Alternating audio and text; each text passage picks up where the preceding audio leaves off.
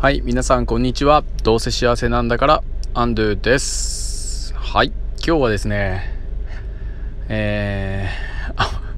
珍しくちょっとネタがないっていうか、何を話していいか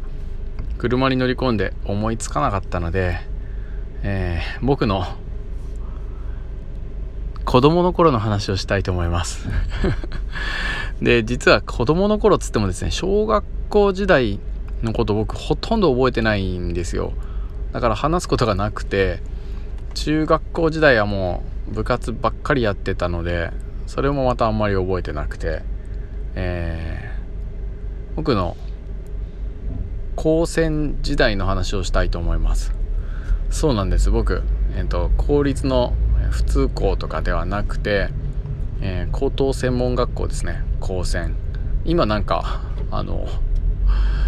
呪術廻戦でなんとか高校っていうの、間違えた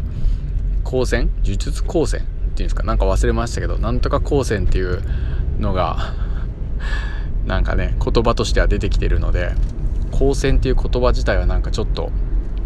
市民権を得てきてると思うんですけど、ほとんどの人が高専っていう存在を知らないと思うんですよね。で、学校の先生で工業高専なので、工業高専出身というかを卒業して学校の先生になる方ってほとんどいないんじゃないかなと。まあもちろん大学の教授とかはたくさんいると思うんですけど、小学校の先生ってなかなかいないんじゃないかなと思うんで、ちょっと僕しかできないんじゃないかなと思って高専の話をしたいと思います。で、僕どんな高専時代を過ごしてたかっていうとですね、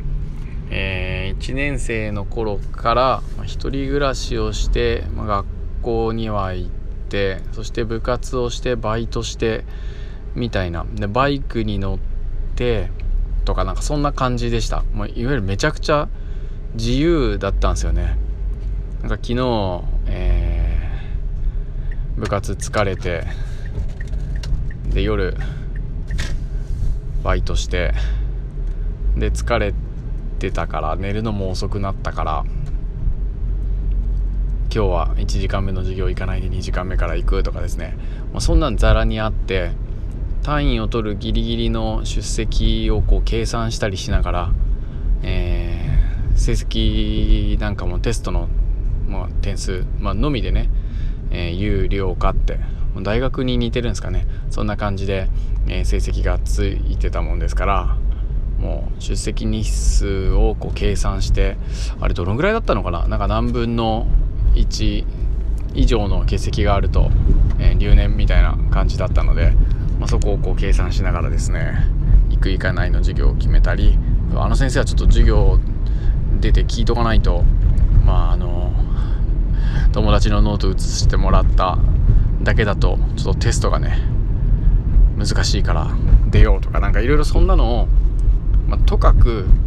自己決定してずっと過ごしてたんですよ。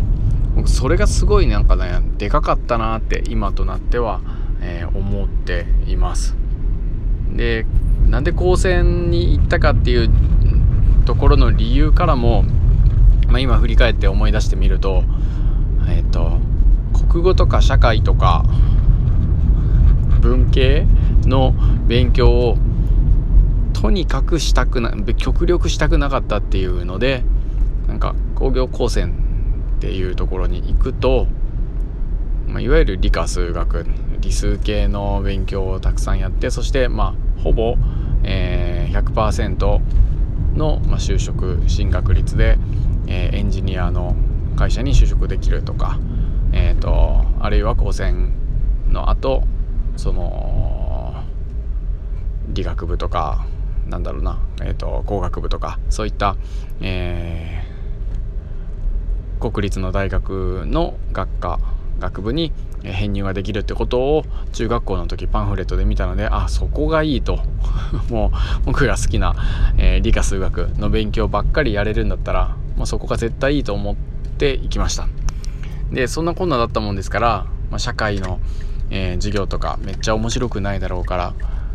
行かなかっただろうと思いきや、なんか歴史の先生が面白くてですね、喋ってることが面白かったんで、その授業だけは結構行ってたりだとか、理科の中でもいっぱい分かれるじゃないですか。化学、物理とかね。で、工学だと電気工学とか電子工学とか電磁気学とかいろいろあるんですけど、論理学とかなんかいろいろあって、それのなんかこれは好きこれは好きじゃないとかって言って行ったり行かなかったりしてます。先ほども言ったんですけど、とにかく自己決定をすることができるって、これがめちゃくちゃね、いいなぁなんて思うんですけど、普通高校とかに行ってないので、大学に行くための勉強なんかを高校とかではしている経験がないし、それで言うと中学校もそこそこ点数取るだけの勉強で、定期テストの点数を取るだけの勉強っていうのはしてたんですけど、受験が始まる前にパンフレットを見て高専に行くって決めて、そしてなんていうんですかね、推薦で行けたので、僕受験勉強高校も大学もしたことがないんですよ。だから受験勉強ってなんかやってないくせに言うのもなんですけど、つまらなさそうだなっていうようなことを思っていたりなんかします。はい、そんなね高専時代のお話をして、僕のなんか自己紹介の一つに変えさせてもらえればいいななんて思うんですけど、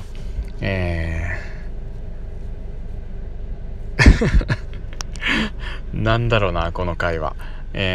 僕の自己紹介でした。高専時代のお話でした。本当なんか自己決定なんかね、自由っていうのとはなんか少し違う気がしますけど、なんか福沢諭吉さんも言ってた通り、自由とわがままとの境はね、他人の妨げをなすとなさざるの間にありなんて言葉がありますけど、本当にわがままにならない、つまり他人に迷惑をかけない範囲で自分で考えるっていう癖が若い頃からできてたのは、